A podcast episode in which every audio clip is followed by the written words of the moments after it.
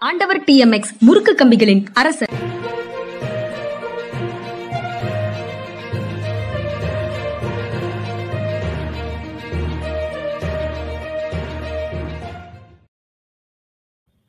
வணக்கம் இது மனிதா மனிதா. அரசியல் திறனாய்வாளர் ஓய்வு பெற்ற ஐஏஎஸ் அதிகாரி திரு பாலச்சந்திரன் அவர்களை நிகழ்ச்சிக்கு வரவேற்பதில் பெரும் மகிழ்ச்சி. வணக்கம் சார். வணக்கங்க வணக்கம். சார் இன்றைக்கு ஓ பன்னீர்செல்வம் சார்பாக ஒரு மாவட்ட செயலாளர்கள் கூட்டம் நடக்குது. பண்ருட்டி ராமச்சந்திரன் தலைமையில அப்படிங்கிறது ஒரு செய்தி. அவர்கள் பொதுக்குழு ஒன்றை கூட்டுவதற்கு ஏற்பாடு செய்கிறார்கள் அப்படிங்கிறது. அது தொடர்பான ஆலோசனை கூட்டமாக இந்த மாவட்ட செயலாளர்கள் கூட்டம் இருக்கும் அப்படின்னு சொல்றாங்க. ஏற்கனவே பொதுக்குழுவை எடப்பாடி பழனிசாமி தலைமையில ஒரு பொதுக்குழு நடந்தது. அவரை பொதுச் செயலாளராக இடைப்பொது இடைக்கால பொதுச் செயலாளராக தேர்ந்தெடுக்க தேர்ந்தெடுத்திருந்தாங்க அந்த பொதுக்குழுல. இது போட்டி பொதுக்குழு அப்படின்னு சொன்னோம்னா இந்த எங்ககிட்ட ஸ்ட்ரென்த் இருக்குங்கிறத காட்டுவதன் மூலமாக எலெக்ஷன் கமிஷன் முன்னாடி இருக்கக்கூடிய பிரச்சனைகள்லையும் நீதிமன்றத்தில் இருக்கக்கூடிய பிரச்சனைகள்லையும் நாடாளுமன்ற மக்களவை மாநிலங்களவை அதுக்கப்புறம் தமிழ்நாடு சட்டமன்றம் இந்த மாதிரி இடங்கள்ல இவர்களுக்குள்ள இருக்கக்கூடிய பிரச்சனைகளை தீர்ப்பதற்கும் செல்வாக்கு செலுத்தும் விதமாக இந்த போட்டி கூட்டங்களை உருவாக்குகிறார்கள். அதாவது உரிய ஆவணங்களை தயார் செய்கிறார்கள். நாங்க யார் யாருக்கு உரிமை அப்படிங்கிறதுல போட்டிக்கான தன்னுடைய உரிமை கோருதலுக்கு தேவையான ஆவணங்களை உருவாக்குகிறார்கள்னு இதை இந்த கூட்டங்களை பார்க்கலாமா? பார்க்கலாம்? இல்ல பார்க்கலாம். ஆனா அவர் கூட்டும்போது இவங்க ரெண்டு பேரும் சேர்ந்து இருந்த அதிமுக. அந்த கூட்டத்தை இவங்க ரெண்டு பேரும் சேர்ந்து இருந்த அதிமுக. அந்த கூட்டத்துக்கு இவர் கையெழுத்து போட்டாருன்னு தெரியல இந்த கூட்டத்தை கூட்டுறதுக்கு. இவர் ஆ, வந்து முதல் முதல் கூட்டத்துக்கு கையெழுத்து போட்டாரு ரெண்டாவது கூட்டத்துக்கு கையெழுத்து போடல. அது தலைமை நிலைய நிர்வாகிகள் அழைப்பின் பெயர்ல கூட்டப்பட்ட பொ- பொ- பொதுக்குழு கூட்டமாக அது மாறிடுச்சு. அப்படின்னா அந்த பொதுக்குழு கூட்டத்தையும் வந்து சேலஞ்ச் பண்ண முடியும். ஏன்னா இவர் அந்நேரம் வந்து ஒருங்கிணைப்பாளராக இருந்தார். இதையும் சேலஞ்ச் பண்ண முடியும். ஏன்னா இதுலேயும் வந்து இவங்க வந்து விலக்கப்பட்டு விட்டார் கட்சியில இருந்துன்னு சொல்லி சொல்றாங்க. விலக்கப்பட்டதுக்கு அப்புறம் இவர் கூட்டுறது வந்து எப்படி அதிமுகவுடைய கூட்டமா இருக்குன்னு சொல்லி கேட்கலாம். இது கொஞ்சம் சிக்கலான பிரச்சனை தான். ஆனா இதுல வந்து இவர் அவர் அவர் அவர் எழுப்பின அந்த பொதுக்குழு கூட்டம் செல்லும்னு அதுக்கப்புறம் வந்து கோர்ட்ல வந்து தீர்ப்பாயிருக்கு இல்லைங்களா? ஆமா ஆமா. சென்னை உயர்நீதிமன்றத்துல தீர்ப்பாயிருக்குது. அதனுடைய அப்பீல் வந்து உச்சநீதிமன்றத்துல பெண்டிங்ல இருக்கு. அதனால இப்போதைக்கு வந்து ச நிலைமை வந்து இவருக்கு தான் ஏபிஎஸ்க்கு தான் சாதகமாக இருக்கு. இவர் வந்து இதெல்லாம் போடுறது மூலம் கொஞ்சம் குட்டையை குழப்பலாம்ங்கிறத தவிர வேற ஒன்றும் பெரிய பலன் இருக்குன்னு எனக்கு தெரியல. உச்சநீதிமன்ற தீர்ப்பு வேற மாதிரி வந்ததுன்னா அப்போ அது வேற மாதிரி ஆகும். அது வரைக்கும் இபிஎஸ்க்கு தான் சாதகமாக இருக்கு. சரி சார். நேற்றே வந்து இன்னும் சரியா இன்னும் சரியா சொல்றதுன்னா இப்போதைக்கு நிலைமை பிஜேபிக்கு தான் சாதகமாக இருக்கு. சார் அப்போ தேசப்பற்றோட மாவட்ட செயலாளர்கள் கூட்டம் நடக்குது. தேசப்பற்றோட பொதுக்குழு கூட்டம் நடக்கும் அப்படின்னு அர்த்தமா? அப்படி வச்சுக்கலாம். எனக்கு தாராளமாக வச்சுக்கலாம் நேற்றே இந்த தேசப்பற்றுக்கும் ஒரு கைக்கடிகாரத்துக்கும் முடிச்சு போட்டு நண்பர்கள் அதை பத்தி பேசுங்க பேசுங்கன்னாங்க சார். நான் அது வேண்டாம் வேண்டாம்னு தள்ளி போனேன். இன்னைக்கும் காலையில தொடங்கியதிலிருந்து அது தொடர்பாகத்தான் வரிசையா கமெண்ட்ஸ் இருக்கு. அஹ், கைக்கடிகாரம்னா தேசபக்தியோட அதுக்குள்ள தொடர்பு என்ன அப்படிங்கிறத கேள்விகளே நிறைய கமெண்ட்ஸாக வந்திருக்குது. அதை பற்றி பேசணுமா வேண்டாமா அப்படிங்கிறதே எனக்கு புரியல. அதனால கமெண்ட்ஸ் வந்ததை மட்டும் உங்ககிட்ட பகிர்ந்துக்கிறேன் சார் ஆனா அது- அதுக்கும் தேசப்பற்றுக்கும் எந்த தொடர்பும் இல்லைன்னு நாங்க தனியா பேசி தான் சொல்லணுமா? அப்படிங்கிறதும் ஒரு கேள்விதான். அதாவது சீதாராமையா வந்து மாநில முதல்வர் இருந்தபோது இதே மாதிரி ஒரு பிரச்சனை வந்தது. அவர் கையில கட்டியிருக்க வாட்சை வந்து ஒருத்தர் வந்து ரொம்ப விலையுயர்ந்த வாட்ச் இது இவர் கட்டியிருக்காரு எப்படி இவருக்கு வந்து கேட்டது அவர் ஒரே வார்த்தையில முடிச்சிட்டார். என்னுடைய நண்பர் ஒருத்தர் எனக்கு இது அன்பளிப்பா கொடுத்தாரு. இதனுடைய விலை மதிப்பு எனக்கு தெரியாது. நீங்க சொல்லும்போது ரொம்ப விலை மதிப்புன்னு தெரியுது. நான் அவர்கிட்ட திருப்பி கொடுத்துட்றேன் அப்படி திருப்பி கொடுத்துட்டேன். முடிஞ்சது. முடிஞ்சது. இது மாதிரி திரு அண்ணாமலை முடிச்சிருக்கலாம்ங்கிறதுக்கு மேல இதை பத்தி நான் எதுவும் சொல்ல. அப்புறம் சார் நல்ல கண்ணு சங்கரையா தகைசால் தமிழர்கள் விருது பெற்ற இரண்டு விடுதலை போராட்ட தியாகிகளிடம் அமைச்சர் உதயநிதி போய் வாழ்த்து பெற்றார் அப்படிங்கிறது ஒரு செய்தி. அவங்க இந்தியாவில் விளையாட்டுத்துறையை தமிழ்நாடு தம் விளையாட்டுத்துறையில் தமிழ்நாடு முதலிடம் பெறுவதற்கு தேவையான உழைப்பை செலுத்துங்கள் அப்படின்னு அவங்க அவங்களுக்கு அவருக்கு அமைச்சருக்கு வாழ்த்து சொல்லி அனுப்புனாங்கங்கிறது செய்தியாக இருக்கு. அது விடுதலை போராட்ட தியாகிகளிடம் போய் அப்படின்றது அதுல ரொம்ப முக்கியமானதாக இருக்கு. யார் விடுதலை போராட்டத்துல பங்கு பெற்றார்கள்னு மிகப்பெரிய விவாதம் நாடாளுமன்றத்துல நடந்துட்டு இருக்கிற நேரத்துல தமிழ்நாட்டில் இருக்கக்கூடிய இரண்டு முதுபெரும் தியாகிகளை பார்த்து அவர்களிடம் வாழ்த்துக்களை பெற்றிருக்கிறார் உதயநிதி அப்படிங்கிறது அந்த செய்தி சார். நீங்க எப்படி பாக்குறீங்க? உதயநிதி சரியான பாதையில் பயணிக்கிறார். அந்த மாதிரி பெரியவங்களை பார்த்து அவர்களுடைய நல்லாசைகளை பெறுவதுங்கிறது வந்து ஒரு நல்ல தொடக்கம். சந்தேகமே இல்லாமல். அது இந்த மாதிரி பெரியவர்கள் சாதாரண பெரியவர்கள் இல்லை. நல்ல கண்ணு இவங்கெல்லாம் வந்து எப்படிப்பட்ட பெரியவர்கள் நம்ம எல்லாருக்கும் தெரியும். அப்படிப்பட்டவங்கள்ட்ட போய் ஆசீர் வாங்குறது அது நல்லாசைகள் பெறுவதுங்கிறது இன்னும் சிறப்பான ஒரு செய்தி தான். சார் அந்த வாழ்த்து பெறுவது அல்லது ஆசிகள் பெறுவதுங்கிறது இந்திய மரபா தமிழ் மரபா சார்? இந்திய பண்பாடா தமிழ் பண்பாடா? இல்லை இந்தியாவிலேயே அந்த பண்பாடு இருந்திருக்கு. இந்தியா முழுமையும் இருந்திருக்கு. தமிழ்நாட்டில் நிச்சயமா இருந்திருக்கு. தமிழ்நாட்டில் வந்து பெரியவங்களை பார்த்தா சாஷ்டாங்கமாக நமஸ்காரம் பண்ணி எவ்வளோ பெரிய பதவியில் இருக்கிறவங்களும் ராஜாஜி ஒர்க்கு வந்த பொழுது சிஎம் வந்து வந்தார். அந்த சீஃப் செக்ரட்டரியாக இருந்தவர் வந்து இதில் வந்து பேசினார் கொண்டார் ஆஃபீஸில் அதுக்கப்புறம் அவர் வீட்டுக்கு போகும்போது அவர் காலில் விழுந்து நமஸ்காரம் வாங்கினார் அவர் ராஜாஜி கூட கேட்டாராம் ஏன் முதல்லே பார்த்தீங்க அப்படின்னா அந்நேரம் சிஎம்மை பார்த்தேன் சார். இப்போ வந்து பெரியவர் பார்க்குறேன் சொல்லி. அது ஒரு நல்ல பண்பாடு.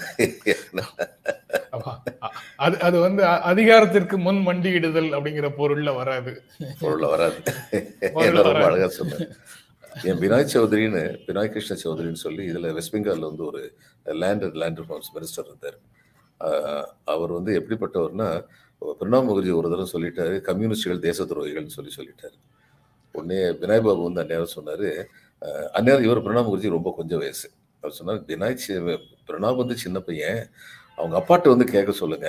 Nineteen forty two quit India மூமெண்ட்ல நானும் அவங்க அப்பாவும் ஒன்னா தான் நின்று தடியடி வாங்கினோம் அப்படின்னு சொல்லி சொன்னார் வினாய் சௌத்ரி வந்து. அப்போ இவர் பிரணாப் முகர்ஜியுடைய பெருந்தன்மை மறுநாள் வந்து நான் கம்யூனிஸ்டுடைய ஒட்டுமொத்தமாக தேசத்துறைன்னு சொன்னது தவறு அப்படின்னு சொல்லி அவர் வந்து ஒரு ஆட் கார்ஜெண்டா ஒன்று கொடுத்துட்டாரு. அப்படிப்பட்ட வினாய் சௌத்ரி வந்து அதுக்கப்புறம் பதவியில் இருக்க மாட்டேன்னு சொல்லி விலகி போயிட்டார். கொஞ்ச நாள் கழிச்சு அந்த பஞ்சாயத்து ஒர்க்ல எல்லாம் வந்து கான்ட்ராக்டர்ஸ் வர்றாங்கிறதுல அவருக்கு ஒரு கருத்து வேறுபாடு இருந்தது. அதனால் அவர் நான் அடுத்த தேர்தலில் போட்டியிட மாட்டேன்னு சொல்லிட்டு போட்டியிடாமல் ஒதுங்கிட்டார். நான் வந்து டெல்லிக்கு போகும் பொழுது டெல்லிக்கு டெபுடேஷன் வந்திருந்தபோது அவர் வந்து இதில் டெல்லியில் வச்சு பார்த்தேன். பார்த்தபோது அவர் வந்து சொன்னார் என்ன?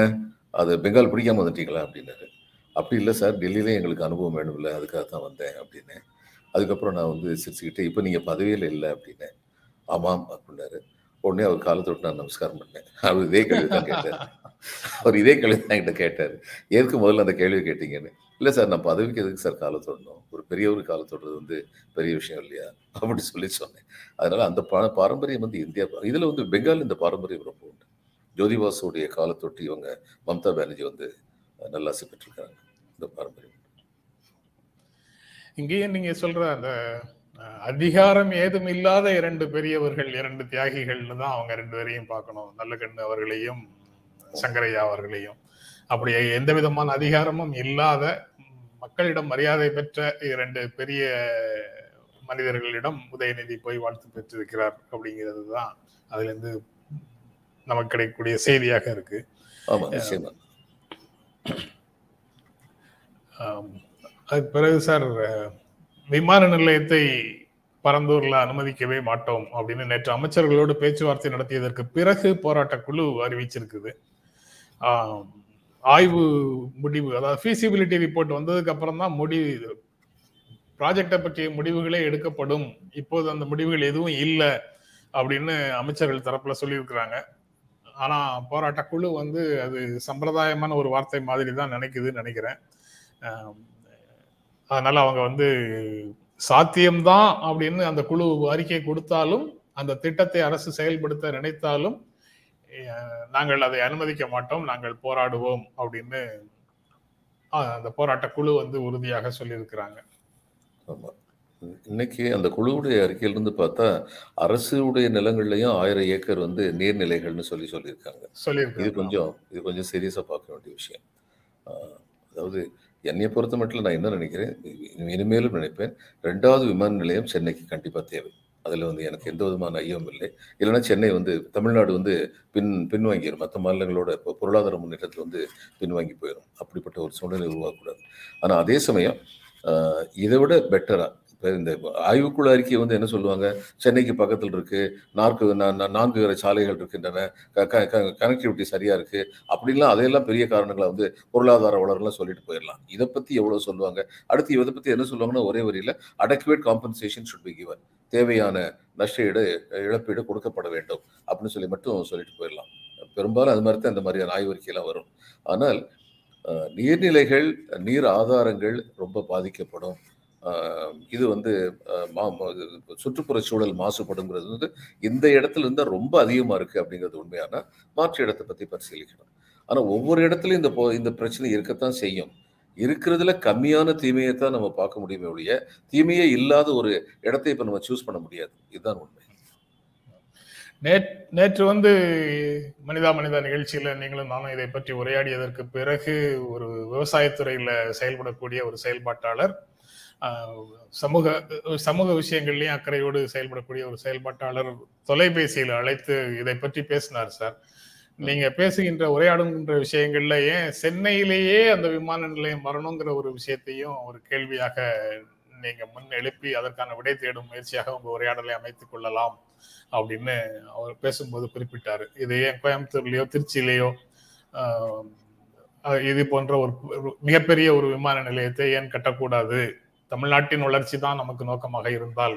சென்னையில் சென்னைன்னு நீங்க குறிப்பாக சொல்வது சென்னையை சுற்றி இருக்கக்கூடிய தொழில் தொழில் தொடர்பான விஷயங்களாக பார்க்க பார்க்கப்படாதா அப்படிங்கிற மாதிரியான கேள்விகளை முன் வச்சு கேட்டாரு. மனிதர்கள் பயணத்திற்காக தேவையா? இல்ல சரக்குகளுடைய பயணத்திற்காக தேவையா?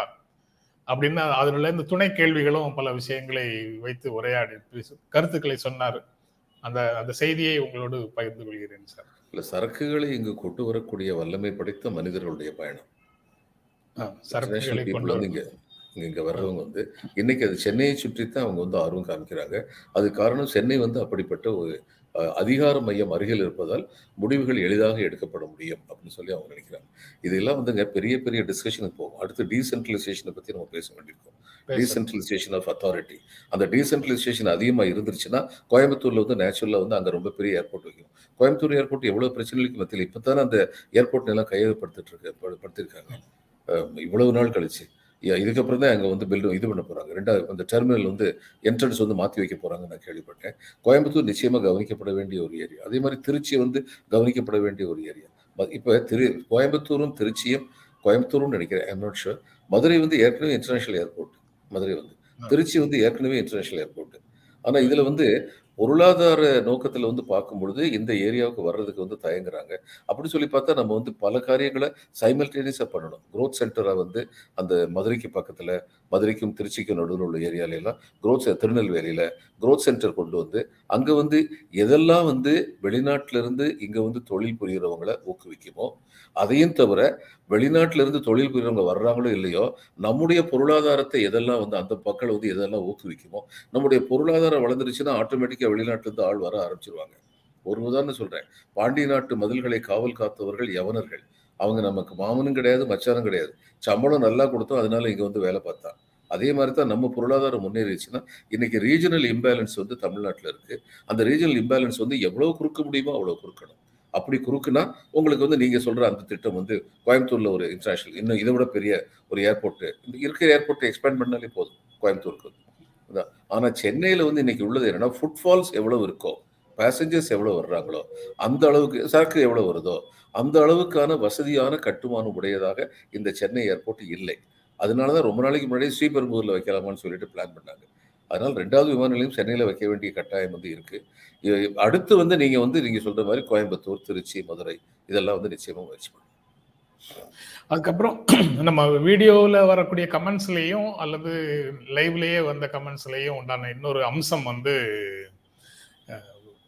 கொள்கை அரசினுடைய கொள்கை முடிவுகள். ஏற்கனவே கட்டப்பட்ட வசதியாக இருக்கக்கூடிய விமான நிலையங்களுடைய பராமரிப்பே தனிநபர்களிடம் கொடுக்கப்படுகிறது. அப்படிங்கிறத அடிப்படையாக வச்சு அதன் மீதான கிண்டலும் கேலியுமான கமெண்ட்ஸும் இருக்கு. அதை சீரியஸாக பேசுகின்ற கமெண்ட்ஸும் இருக்கு. இதை கட்டி எங்க கிட்ட இருந்து நிலத்தை பறித்து யாருடைய பராமரிப்பின் கீழ் கொடுக்க போகிறீர்கள்? அப்படிங்கிற அது சரியான கேள்வி. இப்போ கொச்சின்ல வந்து என்ன பண்ணியிருக்காங்க கொச்சின்ல வந்து துபாய் இந்த மாதிரி வெளிநாட்டுல உள்ள மலையாளிகள் வந்து நிறைய வந்து பணம் போட்டு அது வந்து ஒரு private airport PPP public private participation public அது மாதிரி இங்க பண்ணிட்டு அம்பானி அதானி டேக் ஓவர் பண்ண முடியாது.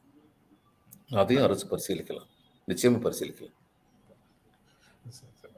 இதுல இறுதியாக அந்த சிங்கூர் மாதிரியான அல்லது நந்திகிராம் மாதிரியான ஒரு விஷயம் அப்படின்னு பேசி நம்ம பேசிக்கிட்டே இருக்கோம் இங்க.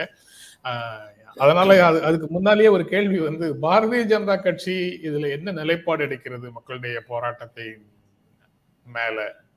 அந்த போராட்டத்தை அவர்களுடைய சந்தேகங்களை போக்கி அங்க ப்ராஜெக்டை கொண்டு வரணும்னு சொல்றாங்களா? இல்ல போராட்டத்தை ஒடுக்கி கொண்டு வரணும்னு சொல்றாங்களா? இல்லை என்றால் மக்கள் விரும்பவில்லை என்றால் திட்டத்தை கைவிடுகிறோம். அதுதான் நல்லது அப்படின்னு தமிழ்நாடு அரசுக்கு சொல்ல போறாங்களா? ஒன்றிய அரசு சார்பாக சொல்- அவங்க சொல்லக்கூடியவங்க வந்து நிலத்தை கையகப்படுத்தி திட்டத்திற்கான நிலத்தை கொடுக்க வேண்டியது மாநில அரசின் பொறுப்பு அப்படின்னு சொல்ற மாதிரி படிச்சேன்னா அதுதான் இவங்களுடைய நிலைப்பாடுமா? அவர்கள் கலகம் வருவதற்காக காத்து கொண்டிருக்கிறார்கள். ஒரு எதிர்க்கட்சி அஹ், அந்த மாதிரி ஒரு கலகம் வந்தால் ஆளுங்கட்சிக்கு அது வந்து சிரமத்தை உண்டாக்கும். அந்த நேரத்தில் நாம் நம்முடைய பலத்தை பெருக்கிக் கொள்ளலாம் நினைப்பாங்க. இந்த பாரத பாரதிய ஜனதா பார்ட்டி மாதிரியான ஒரு எதிர்க்கட்சி. ஏன்னா அவங்களுக்கு ஃபியூச்சரிஸ்டிக் விஷயம் இதெல்லாம் கிடையாது. எரிய எரியிற வீட்டில் பிடுங்கினது ஆதாரங்கிற மாதிரி தான் இது வரைக்கும் செயல்பட்டிருக்காங்க. அதனால இங்கே வந்து கலகம் வருவதற்காக காத்து கொண்டிருப்பாரு ஏற்கனவே ஒன்றிய அரசு வந்து சொல்லிட்டாங்க எங்களுக்கு இது வந்து இந்த பிரச்சனை எல்லாமே வந்து அவங்கள சார்ந்தது மாநில அரசு சார்ந்தது அப்படின்னு சொல்லிட்டாங்க. அதனால என்ன பழி வந்தாலும் மாநில அரசு மேல போட்டுடலாம். அவங்க ஏற்கனவே அந்த நிலைப்பாடு எடுத்துட்டாங்க. இதுல வந்து நிறைய சிக்கல்கள் இருக்குங்கிறது அவங்களுக்கு தெரியும். தெரிஞ்சதுனால தான் அது அந்த மாதிரி ஒரு நிலைமை நிலைப்பாடு வந்து எடுத்திருக்காங்க. இங்கே வந்து பாரதிய ஜனதா கட்சி மற்றவர்களோட சேர்ந்து இந்த அஜிடேஷனில் கலந்துக்கிட்டால் நான் அதிசயப்பட மாட்டேன். ராகுல் காந்தி சொன்ன ஒரு ஸ்டேட்மெண்ட்டு இங்கேயும் இதோட சேர்ந்து பொருத்தி பார்க்குற மாதிரி இருக்கு சார். பணக்கார நண்பர்களுக்கு நிறுவனங்களுக்கு நீங்க உதவி செய்யறதுக்கு பதிலாக பணவீக்கத்தால பாதிக்கப்பட்ட மக்களுக்கு உதவி செய்யுங்கள் அப்படின்னு சொல்லி அவர் ஒரு ஸ்டேட்மெண்ட் அவர் பேசும்போது குறிப்பிட்டிருக்கிறாரு. சரியா தான் அதுவும் சொல்லியிருக்காரு. அதாங்க இதுல வந்து இன்னொன்னு நம்ம பார்க்கணும். அதாவது ஒரு அரசு வந்து வெல்ஃபேர் ப்ராஜெக்ட்டுக்கு வந்து செலவழிக்கணும்னா செலவழிக்கிறதுக்கு பணம் வேணும். அப்படின்னா பணக்காரங்களை நம்ம முற்று முழுதாக வந்து ஒழிச்சு விட்டு அந்த மாதிரி செலவழிக்க முடியாது. ஆனா அதே சமயம் ஒரு முயற்சி உடையவர்கள் பணக்காரர்களாக ஆவது என்பது இயல்பான ஒன்று. ஆனால் ஏற்கனவே பணக்காரங்களாக இருக்கவங்களுக்கு மட்டுமே நான் வந்து பலன் கொடுப்பேன்னா முயற்சி எடுத்து மேலே வருபவர்களை தடைக்கற்களாக அதை மாற்றுவதாக ஆகும். அது மாதிரிப்பட்ட செயலை வந்து இந்த பாரதிய ஜனதா கட்சி செய்யுது அது வந்து தவறு. அதாவது மக்கள்கிட்ட வந்து ஆண்டர்பிரினர்ஷிப்பை வந்து வளர்க்கணும். அதில் வந்து சந்தேகமே கிடையாது. அப்படிப்பட்ட ஆண்டர்ஷிப்பை வளர்க்குறத விட்டுட்டு ஏற்கனவே ரொம்ப நிலை பெற்று விட்டார்கள் ரெண்டு பேர் மூணு பேர். அவங்களுக்கு மட்டும் நான் உதவிக்கிட்டே இருந்தேன்னா அவங்க இன்னும் வளர்ந்துக்கிட்டே இருப்பாங்க. அவங்களுடைய வளர்ச்சி வந்து நாட்டுடைய வளர்ச்சி கிடையாது. நாட்டுடைய வீக்கம்.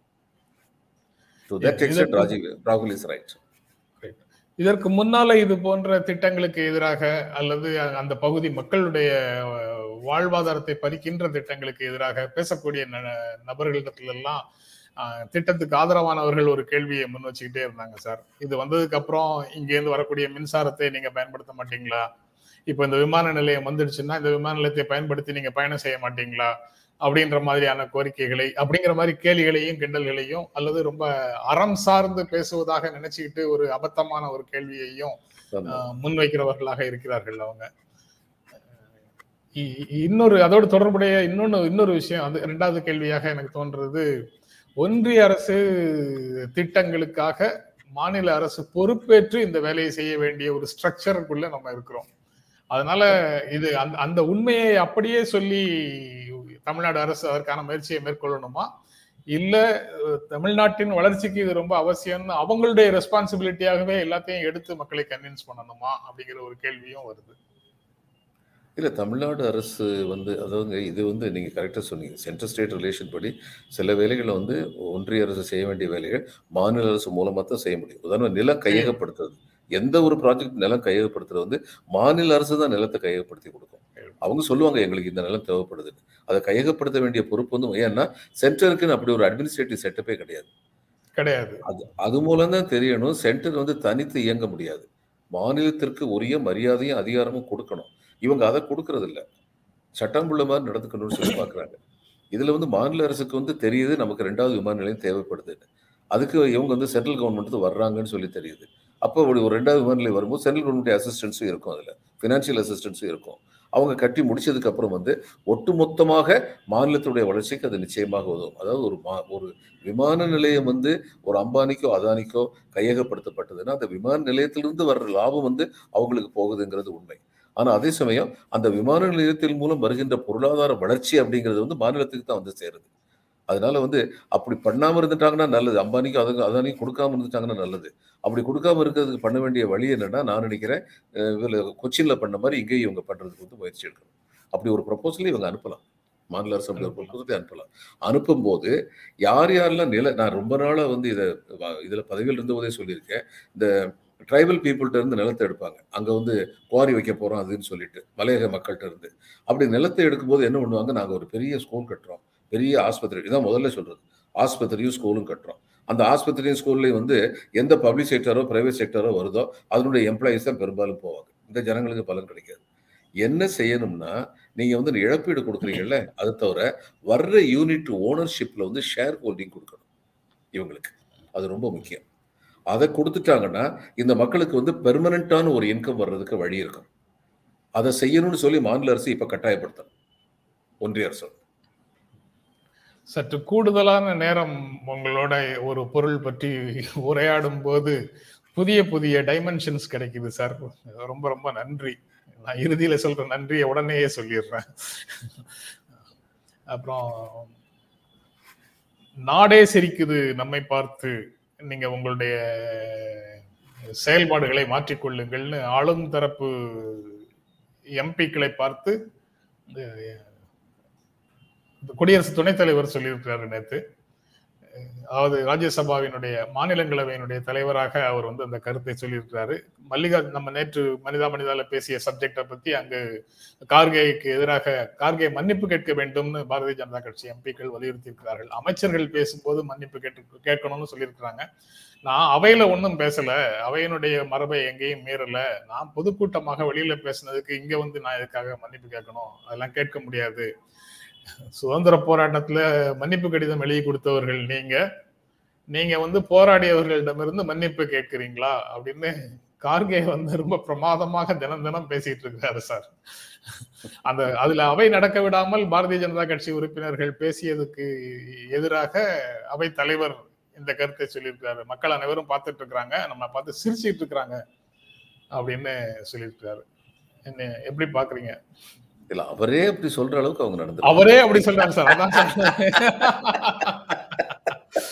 என்ன இவர் ஏகப்பட்ட குழப்பத்தை மேற்கு வங்கத்துல விளைவித்த ஆளுநர் அங்க இருந்த போது அவரே இன்னைக்கு இப்படி சொல்ற அளவுக்கு நடந்திருக்காங்க வேற என்ன சொல்றதுக்கு இருக்கு?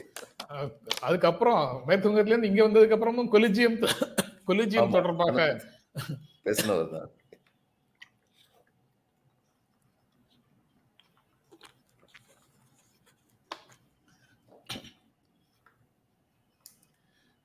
கொரோனா அஹ், சீனாலையும் அமெரிக்காலையும் அதிக அதிகரித்து கொண்டிருக்கிறது. இந்தியாலையும் அதற்கான பாசிபிலிட்டி இருக்கலாம். அதனால மாநிலங்கள் எச்சரிக்கையாக இருக்க வேண்டும் அப்படின்னு ஒன்றிய அரசு மாநிலங்களுக்கு கடிதம் எழுதியிருக்குது. ஒன்றிய அரசு அது தொடர்பாக ஆலோசனை கூட்டம் ஒன்றையும் இன்று அங்க டெல்லி மட்- டெல்லி மட்டத்துல அதிகாரிகள் மட்டத்துல ஒரு ஏ- ஆலோசனை கூட்டத்தையும் ஏற்பாடு செய்திருக்கிறாங்க. நாம ஒரு பெருந்தொற்று உலகம் முழுக்க பரவிட்டு இருக்கும்போது நம்மளுடைய பகுதிகளில் நாம கட்டுப்படுத்தி விட்டோம் அல்லது ஒடுக்கி விட்டோம் தடுத்து விட்டோம் எல்லாம் பெருமிதப்படுவதற்கு எதுவும் இல்லைன்னு அவ்வப்போது நமக்கு உணர்த்திக்கிட்டே இருக்குது சார் இந்த கொரோனா. அது புதிய திரிபுகள் ஏதாவது வருவது எப்படி வரும் என்ன அதுக்கு என்ன செய்யணுங்கிறதை பற்றி ஆலோசனை கூட்டம் நடத்துறாங்க. ஆனா செய்திகள் வந்து இந்த நிமிடத்துல வந்து இந்தியாவில எல்லாமே கட்டுக்குள்ள இருக்கு. ரொம்ப குறைவான எண்ணிக்கையில தான் இருக்குன்னு செய்திகள் சொல்லுது. நம்ம எச்சரிக்கை நடவடிக்கைன்னு என்ன எடுக்கணும்? முதல்ல ஃபாரின்லேருந்து ஒரு ஏர்போர்ட்ல வந்து ரொம்ப ரொம்ப எச்சரிக்கையா இருக்கும் அங்கிருந்து வந்தது. மறுபடியும் அங்கிருந்து தான் வரும். வரும். ஸோ அது ரொம்ப ரொம்ப எச்சரிக்கையா இருக்கும். முதல்ல வந்து ரொம்ப கேர்லெஸ்ஸாக இருந்துட்டோம் ரொம்ப ரொம்ப கேர்லெஸ்ஸாக இருந்துட்டோம் உதாரணமா லண்டன்லேருந்து வர்றவங்களெல்லாம் செக் பண்ணணும்னு சொல்லி இருந்ததுன்னா முதல்ல எவ்வளோ கேர்லெஸ்ஸாக முதல்ல. இருந்தா லண்டன்லேருந்து வர்றவங்க அத்தனை செக் பண்ணணும்னு சொல்லி இருந்ததுன்னா சில பேர் என்ன பண்ணாங்க லண்டன்லேருந்து இது நேர பாரிஸ் போவாங்க. அப்புறம் பாரிஸ்லேருந்து இங்கே டிக்கெட் வரும் அப்போ இவங்க பார்க்குறதுக்கு பாரிஸ்லேருந்து வந்ததாக தான் இருக்கும் எம்பார்கேஷன் பாயிண்ட் அவங்களெல்லாம் விட்டுக்கிட்டு இருந்தாங்க. இந்த மாதிரிலாம் பல தவறுகள் நடந்தது ஆரம்பத்தில். அந்த தவறுகளை இப்போ நடக்காமல் ரொம்ப எச்சரிக்கையாக இருக்கணும். இந்த தடவை எச்சரிக்கை கொஞ்சம் ஜாஸ்தியாக இருக்கும்னு நம்பலாம். ஏன்னா கஷ்டப்பட்டிருக்கோம். அதனால வந்து கொஞ்சம் ஜாஸ்தியாக இருக்கும் நம்பலாம். என்ன விரலண்ட்டாக இருக்குது அந்த இப்போ புதுசாக வந்திருக்கிறது அந்தந்த நாடுகளில் அப்படிங்கிறத ஸ்டடி பண்ண வேண்டியது ரொம்ப முக்கியம். அதிலெல்லாம் நம்முடைய அரசு வந்து எச்சரிக்கையாக இருக்கும்னு நான் நம்புகிறேன் சரி சார். அப்புறம் ஜீரோ அவர் சார்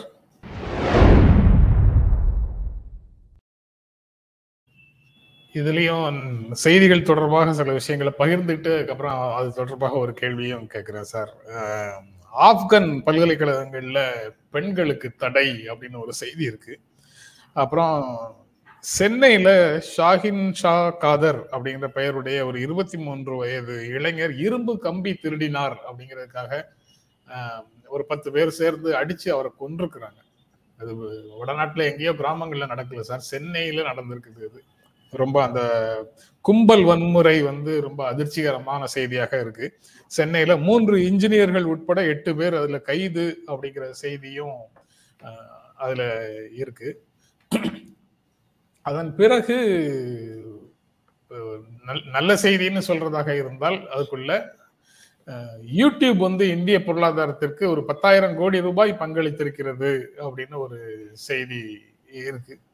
ஒரு நாலாயிரத்தி ஐநூறுக்கும் மேற்பட்ட யூடியூப் சேனல்கள் வந்து பத்து லட்சத்துக்கும் அதிகமான சந்தா சந்தாதாரர்களை கொண்டு இருக்கு அவை ஈட்டுகின்ற வருமானம் வந்து அவர்கள் மூலமாக வரக்கூடிய வருமானம் வந்து இந்தியாவுக்கு ரொம்ப ரொம்ப பலன் கொடுக்கிற விதமாக இருக்கு அப்படின்னு அந்த செய்தி சொல்லுது. அப்புறம் யூடியூபோட பயன்பாடு அதுல வந்து தங்களுடைய திறன்களை மேம்படுத்தி கொள்ளுதல் கல்வி கற்பித்தல் முறைக்கு மாற்றாக அந்த ட்ரெடிஷ்னல் ஃபார்ம் ஆஃப் எஜுகேஷனுக்கு மாற்றாக யூடியூப்ல இருந்து கத்துக்கிறதுக்கான ஃபெய்த்து மக்களிடத்துல வ- வளரக்கூடிய ஃபெய்த்து இதையெல்லாம் பற்றி அந்த செய்திக்குள்ள சொல்றாங்க. நீங்க எப்படி பார்க்குறீங்க சார்? ரெண்டு செய்தி யூடியூப் செய்தியும் அந்த கும்பல் வன்முறை உடனடி நீதிங்கிற பெயர்ல கும்பல் வன்முறையையும் அப்படி பார்க்குறீங்க? கும்பல் வன்முறை ரொம்ப ரொம்ப து- இது வந்து அது யார் சம்மந்தப்பட்டிருந்தாங்களோ அவங்க மேலே வந்து உடனடியாக கேஸ் போட்டு அது பிரபலப்படுத்தப்பட வேண்டும். இப்படி ஒரு வழக்கு தொடர்ந்து அவர்கள் தண்டிக்கப்பட்டிருக்கின்றார்கள். அப்படின்னா தான் அது ஒரு டிட்டரண்டாக இருக்கும். மற்றவங்கள அது மாதிரி ஈடுபடாமல் இருக்கும். அதை செய்யணும். கொலை வழக்கு கொலை வழக்கு போட்டு கைது செய்திருக்கிறாங்க சார். மூன்று இன்ஜினியர்கள் அந்த கொலை வழக்கு வந்து விரைவாக நடக்கணும். விரைவாக நடக்கணும். இதுல ஆப்கானிஸ்தான்ல வந்து பெண்களுக்கு இவங்க தடை உத்தரவு போட்டது வந்து துரதிருஷ்டவசமானது. ஆனால் எதிர்பாராத ஒன்றல்ல. ஏன்னா தாலிபான் வந்து என்ன சொன்னாலும் the leopards don't change their spots அப்படிங்கிற மாதிரி தான் அவங்க. இருப்பாங்க. இந்த இது YouTube has made a big impact அதில் சந்தேகமே இல்லை. எங்கள் வீட்டில் சமையல் செய்கிற பொண்ணு வந்து நான் வந்து வத்த குழம்பு வச்சே வைக்கவே போ வைக்கவே மாட்டேங்கிறியம்மான்னு சொன்னது எனக்கு வத்த குழம்பு வைக்க தெரியாது அப்படின்னு சொல்லி சொல்லிச்சு.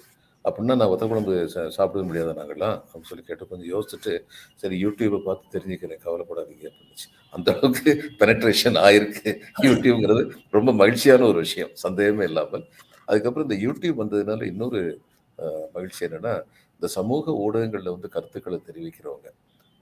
இதுக்கு முன்னாடி பத்திரிகைகள் சில பேருடைய கட்டுப்பாட்டில் இருக்கின்ற காரணத்தினால் ஏன் இன்னைக்கு கூட பத்திரிகைகள் வந்து ஒன்றிய அரசுடைய ஆளுங்கட்சியுடைய கட்டுப்பாட்டில் ரொம்ப அதிகமாக இருக்காங்க அப்படின்னு நினைக்கிற அளவுக்கு தான் செய்திகள் வந்து சுருக்கமாகவும் விரிவாகவும் வருவதை பார்க்கும் சில செய்திகள் சுருக்கமாக அல்லது வராமலே போய்விடுகின்றன சில செய்திகள் விரிவாக வருகின்றன. இந்த இது மூணு எலெக்ஷன் நடந்தது. குஜராத்தில் வந்து இவங்க ஜெயிச்சாங்க பிஜேபி ஹிமாச்சல் பிரதேஷில் வந்து காங்கிரஸ் ஜெயிச்சாங்க. Delhi metropolitan council election is as good as union territory election அதில் வந்து ஆம் ஆத்மி பார்ட்டி ஜெயலலிதா ஜெயிச்சு- ஜெயிச்சாங்க. ஆனால் குஜராத் பற்றி மட்டும்தான் எல்லா பத்திரிகைகளும் எழுதுச்சு. இப்படிப்பட்ட சூழ்நிலையில் இந்த YouTube I think through YouTube இவங்கெல்லாம் வர்றது வந்து they are doing a great service to democracy அப்படின்னு சொல்லி ஸோ வரவேற்க தகுதி தகுந்தது ஆக்சுவலாக இது பழைய ஃபார்மெட்டில் யோசி யோசித்து பழகியவர்கள் வந்து புத்தகங்கள் மேலே வைத்திருக்கக்கூடிய பற்று எனக்கு புரிந்து கொள்ள முடியுது இங்கேயே வந்து சாரும் நீங்களும் புத்தகங்களை அறிமுகப்படுத்துங்க நாங்கள் படிக்க வேண்டிய புத்தகங்களை அறிமுகப்படுத்துங்க அப்படின்னு சொல்லி சொல்லக்கூடிய நண்பர்கள் இருக்கிறாங்க ஆனால் நானே எப்படி அதை எப்படி பார்க்குறேன்னா எதிர்காலத்திற்கு பயன்படக்கூடிய கருத்துக்கள் அடங்கிய புத்தகங்களாக தான் ஒவ்வொரு நாள் எபிசோடும் இருக்கிறதாக நான் நினைக்கிறேன் யூடியூப் வழியாக இது வந்து எதிர்காலத்துக்கான நூலகம் அப்படின்னு சொல்றது நூலகம்ங்கிறதுக்கு பதிலாக இதை வேற என்ன காணொலியகம்னு சொல்லணுமாங்கிறது தெரியல. எதிர்காலத்துக்கான லைப்ரரி மாதிரி தான் இது அப்படின்னு தோன்றுகிறது எனக்கு. அதனாலதான் ரொம்ப ட்ரிவியல் இஷ்யூஸை பத்தி அதிகம் இன்று பேசி நாளைக்கு மறைந்து போற விஷயங்களை பற்றி அதிகமாக பேசாமல் இருக்கிறோமோ அப்படிங்கிற கேள்வியும் வருது. பார்த்துக்கிட்டு இருக்க ரொம்ப அழகா ஒன்று சொல்லியிருக்காரு. தீதும் நன்றும் யூடியூபிலும் வரும் அப்படின்னு சொல்லி ரொம்ப நல்லா சொல்லியிருக்காரு. அது அது நிஜம்தான். அதனால அதை சூஸ் பண்ண சாய்ஸ் நம்ம சாய்ஸ் நம்ம சாய்ஸ் சரி சார். ரொம்ப நன்றி சார் நிகழ்ச்சியில கலந்து கொண்டு உங்களுடைய கருத்துக்களை பகிர்ந்து கொண்டதற்கு எங்கள் நெஞ்சார்ந்த நன்றி. நண்பர்களே நீங்க கொடுத்துட்டு இருக்கிற ஆதரவுக்கும் எங்கள் அன்பு அன்பும் நன்றியும். மீண்டும் சந்திப்போம். நன்றி. வணக்கம்.